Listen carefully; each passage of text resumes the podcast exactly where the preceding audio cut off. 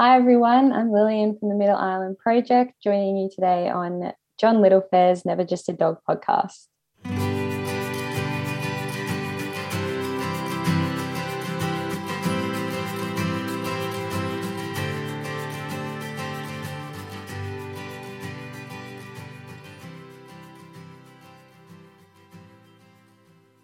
How did you get involved in the Middle Island Penguin Project?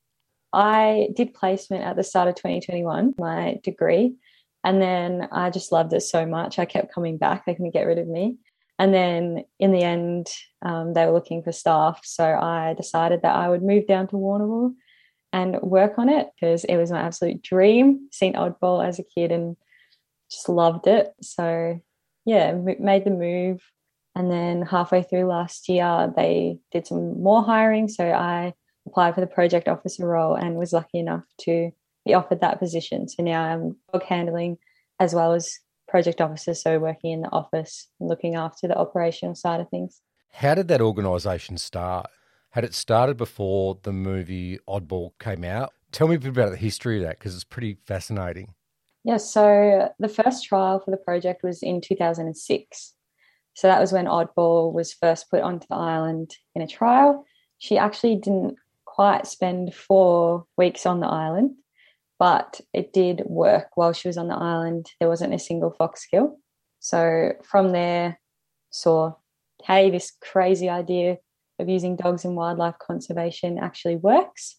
So let's renew the trial. So then a few more dogs were put on, and then eventually the project got its first two dogs, Eudy and Tula, who, in my eyes, are the true heroes of the project. Maremma dogs, they call. Is that the breed? No, yeah. So Maremma is the breed of dogs. So they're Italian sheep dogs or Italian guardian dogs. Bit different to the sheep dogs over here in Australia. They don't round up the sheep; they actually protect them. So a bit similar. I'm not sure if you've ever heard of alpacas being used to protect sheep to keep away threats. So they're similar to that. They basically scare away any threats. So in a lot of cases over here in Australia, that is foxes. Okay, so the dogs protect the penguin colony from foxes. How do they do that? Do they bark at them or do they chase them away? Yeah, so all of those things, if they had to, we have three lines of defense. So the first one is simply the smell of the dog in the air. So the scent, so urine, feces, fur is in general enough to keep any fox or even a wild dog away from the area because they can tell that there is a very large or two very large dogs over there and they don't even dare to try and get across. if they did start going across, the dogs would bark. So that would be the second line of defense. And then that third line of defense, if they had to, in our case on Middle Island, they haven't had to before, but they would chase and do what they have to do to keep that threat away. Is it natural instinct or are they trained to protect the penguins? So they do have a very strong natural instinct to do that guarding we do train our dogs. We actually use chickens. So, some famous words there from Swampy Marsh. You need to get a couple of Maremmas out there. After all, penguins are just chickens in fancy dinner suits. So, we use chickens to train our dogs, and then they know that they should protect any feathery bird, basically. So, not only over on Middle Island are they protecting the little penguins, but we also have a colony of short-tailed shearwaters as well as cormorants. So they will protect any bird life over on Middle Island because yeah, we train them with chickens. So we do that training with them, but another really important part of their training is the older, wiser guardian dogs telling them what's right and wrong. Oh, like Big Daddy. Yes. so Eudy and Tula that I mentioned earlier, the first two dogs on the project, played a very important role in training our next generation of guardian dogs. Tell me about your day as a handler for a Maremma dog. Day in the life of a dog handler for the Maremma dogs. So go and feed them in the morning, make sure everything's all right, make sure they've got plenty of fresh water. If the dogs were on the island, we'd go over, we'd have to wait till low tide to walk across to Middle Island and feed them check again that they have plenty of fresh water, make sure everyone's happy and healthy. And then again, of an evening when they're not on the island, or for our education dogs, going and feeding them again. So that's a typical day. A lot of the times we do talks for school groups or other groups. So on one of those days, we would get the dogs and take them down to our tour group so they can have a nice socially distanced photo with them and understand the type of dogs that we are working with because they are a very unique breed. Not many dogs are about 50 kilos. Tula. So, scientific name of the little penguin is Eudyptula minor. So that's where their names come. Udian Chula, Chula. And you were pretty close to those dogs. Did you work with those dogs on a regular yeah, basis? Yeah, I did. Yeah, so they were two very special girls, both very different from one another. So Tula was our lead guardian, which means she was the one who basically did all of the work. She was always the first one to jump up if there was a threat. Um, she was the matriarch of the pack. She loved being with the younger ones, making sure they're doing the right thing. And then Eudy was our support guardian. Again, a very good guardian. She would do her job when she had to, but otherwise, she was more just there for social support. But both very unique in their own ways, but both very special. Apparently. And as they got older as well, and um, Tula had retired from the role of guardian on Middle Island, so definitely got to spend more time with them and giving them lots of love, sure that they were living up retired life. Okay. So when they weren't working, did they become like pets for you? Not so much. So both girls, Tula had retired. Eudy actually hadn't retired, but even though Tula had retired, she still wanted to work all of the time. So while the dogs aren't on the island, and then once Tula had retired, they lived at a farm. And at the farm, we have chickens because they always need to be protecting something. And Tula, you could not stop her from guarding, yeah. um, even though she was technically retired. She was guarding right up until the end there. Tula passed away, was it November last year? It was late last year, yes. Yeah, okay. How was that effect on you? Look, it was a pretty tough time. I think with Tula, her health had been going downhill for a little bit, so it wasn't so much of a shock, although obviously still sad. But I just felt very grateful that um, myself and the other dog handlers could be there during her last days and weeks and make sure that she felt loved and she was comfortable. And that was nice to see her surrounded by so much love. But obviously, it was quite sad at the same time. How about the other handlers? How did it affect? How did it affect you guys as a team? Yeah, it's. I guess it's at times like that when it is nice to be a part of a team um, because we can all be there for each other. We're going through the same thing. Um, it sucks and it's hard, but just knowing that you know we're all there for the same reasons to be there for Tula and then be there for one another as well. I think that makes it a lot easier. Um, but yes, definitely hard for everyone on the team to have to say goodbye to someone who has been such a big part of our lives for the last however long. Um, because, as your name of the podcast, never just a dog, um, the dogs definitely become family. Eudy passed away as well, not that long after. So Eudy passed away midway through the year, and that was a huge shock to everyone yeah, definitely didn't see it coming. Myself personally, I was away in the Grampians doing field work. So getting that call was not very nice. Um, but I was very lucky that the people I was working with made sure that they could cover me and I could come back and have the chance to say goodbye. Um, but that one definitely hit the team really hard as well. But again, all there for each other, all there for Eudy. So being part of that team makes it that little bit easier and nicer with Tula, it's sort of it just didn't seem real the whole time. Um, with Eudy, when I first found out, I was devastated, and then I think knowing that it was going to happen, by the time I got to Eudy, I was just sort of numb. so you got back and you managed to catch up with the team and a group farewell to Eudy. Yeah, so she was surrounded by everyone that she loved. Um, even her previous dog handlers were able to come and say goodbye to her, um, which was very special.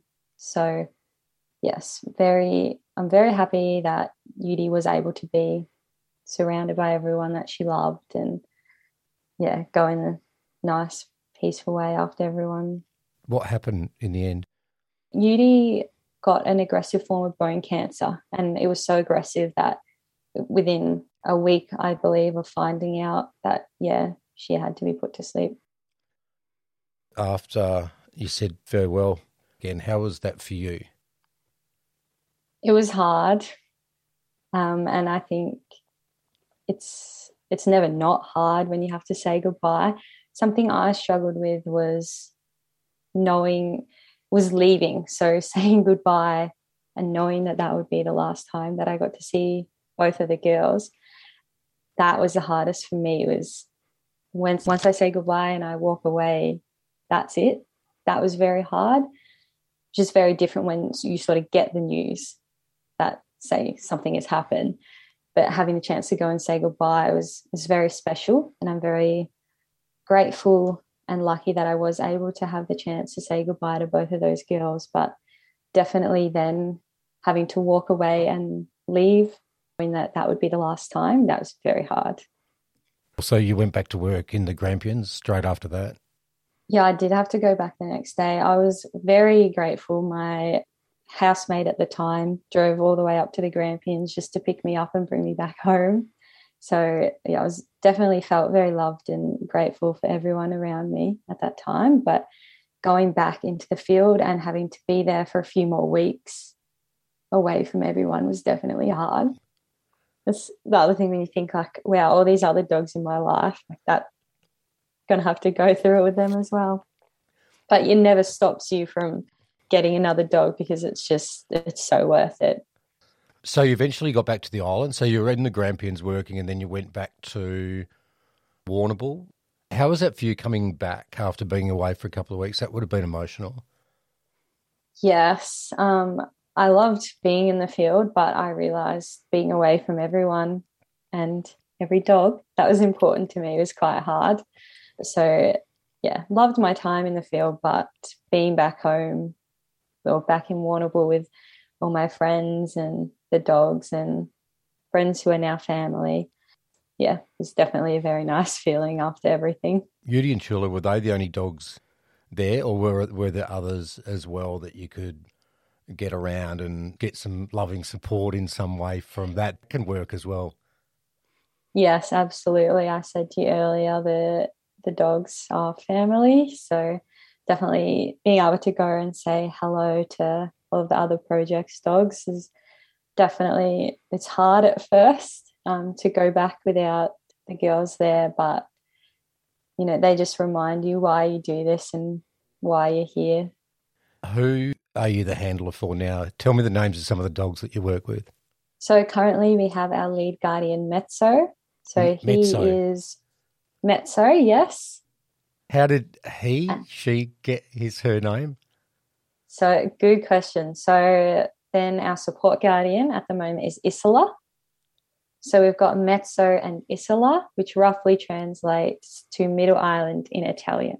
You guys are so creative with the names of your dogs. Look, I wish I could take credit for it, but they were named by the public. oh no, t- definitely take credit for that. um, and then another clever one, our third guardian in training, Oberon, is king of the fairies, or in our case, king of the fairy penguins. So little penguins that we have on Middle Island have been known as fairy penguins. Again, named by the public. I can't take credit for that one, but isn't it clever? Very clever. um, and then we also have two education dogs, so Avis and Amor, who were both named after volunteers. One, so Avis, the longest standing volunteer at Flagstaff Hill in Warrnambool, and then Amor after a really important volunteer of the Middle Island Project in the early days. How do you get funding for the Middle Island Penguin Project? So we rely completely on sponsorships and donations, as well as income from talks that we run. So over summer, we ran Penguin Protectors Experience, so an educational experience. So ticket sales through that go directly into the project, donations directly into running the project, and then our sponsors. So Petstock in Warrnambool supply all of the food for all of the dogs, which is about $10,000 a year. So massive sponsors. Shout out to Petstock in Warrnambool. Yep, shout out to Petstock. Shout out as well to the vet group who do all of the fleeing, worming, vaccinations, annual checkups, grooming. So again, another major sponsor. And Warrnambool City Council, Deakin University, Flagstaff Hill, Fitz Media, and we work really closely as well with Warrnambool Coast Care Landcare Network, um, who do all the penguin monitoring on Middle Island. Would have been hard, like during COVID, ticket sales, group tours, all that. That must have just slammed you guys. Yes, absolutely. So there was a whole season or summer that we, so one whole season, so the 2020 to 2021 summer, we weren't able to run any kind of tours that is normally our biggest income for the year. So that hit us pretty hard, not being able to do anything there. Summer just gone, it was so unpredictable of what was going to happen, but we were able to run a shorter um, summer series. So we did do some of our penguin protectors experience, which allowed us to generate some income, but nowhere near as much as in usual years. So hopefully we're past the worst of it now and going forward we can get back to running our full series and getting enough income in to keep the project going. So, what would happen if the dogs were removed from the island? Would the foxes come back? So, that's a very good question. That first line of defense with the Maremmas, keeping foxes away, is the scent or the smell of the dog in the air. So, when we do have to take the dogs off the island, um, if there's bad weather forecast or if they've been on long enough and they need to come off for a break, the smell of the dog over on the island is actually enough in general to keep foxes away. If the dogs are going to be off for a decent amount of time, we will actually take a dog over to the island and let them wee and do all those dog things to get their smell back on the island. Um, if for whatever reason we can't get across the island, we'll do that on the beach on the mainland side of the island so that from that point there, the foxes are actually deterred. I've got two questions for you. If I dressed as a penguin and went onto the island, would the dogs protect me or bark at me? Look, I'd have to think they would bark at you because they've never seen anything like it before. Like a six foot tall any, penguin. Yeah, no. So anything that's not the people that they know, or the penguins, or the cormorants, or any of the birds that normally live on Middle Island, anything foreign they will bark at. So they bark at boats going around the island, people, if people do the wrong thing and come across the island, they'll bark at them. Anything that's not usually there, they will see as a threat and they will bark at you. Okay, so if I dressed as a fox, that probably answers that question. Don't like your chances, no. What were you doing before? Was studying. So I did oh, Bachelor of, of Environmental Science, Wildlife and Conservation Biology from 2018, 2020. And then, so finished that at the end of 2020 and then spent last year doing honours researching house mice in the Grampians. And then I was still doing that. And I like officially graduated from that first one one day. And then the next day I got the call about getting the project officer job. So I was very stoked with that. So then I finished honours and I like for the last four months, I think, and I was working in the role. Um, finished now, just having a nice break, but looking at doing some research, going back and doing proper research. What's proper research? Like a PhD. So you become a doctor. yes. That's exciting. Not going to lie, that may be one of the main incentives, but Dr. Lillian has a nice ring to it. Have you watched Oddball the movie again? I definitely have, and I still think it's amazing. I watch it again and I think back to when I first watched it when I was younger and think, wow, how did how did I get so lucky to be in this position? It's literally a dream come true.